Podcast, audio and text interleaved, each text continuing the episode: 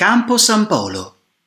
Campo San Polo è senza dubbio uno dei più grandi di Venezia, se non il più grande, ed è ornato dai bei palazzi aristocratici e dall'elegante foggia dell'abside dell'omonima chiesa.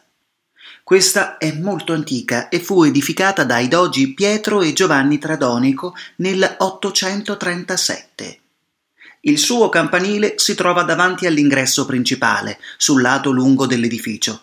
Ha una porticina campanaria sormontata da lapide e da due leoni contrapposti, uno con un serpente avvinghiato attorno, mentre l'altro tiene tra le zampe anteriori una testa che, a detta popolare, dovrebbe rammentare quella del doge Marin Faliero, appunto morto decapitato il diciassette aprile del milletrecentocinquantacinque per il suo tentativo di colpo di Stato nei confronti della Repubblica.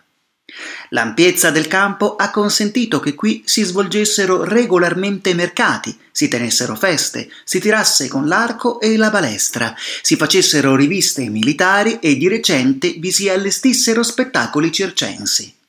Da qualche anno in inverno vi si prepara una pista da pattinaggio su ghiaccio.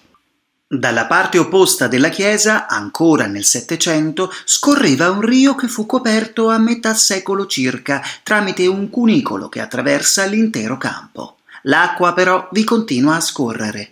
La chiesa poi si affaccia sul campo con la sua importante e inconsueta abside gotica ed è uno scrigno di tesori d'arte contenendo una serie importante di dipinti di Tintoretto.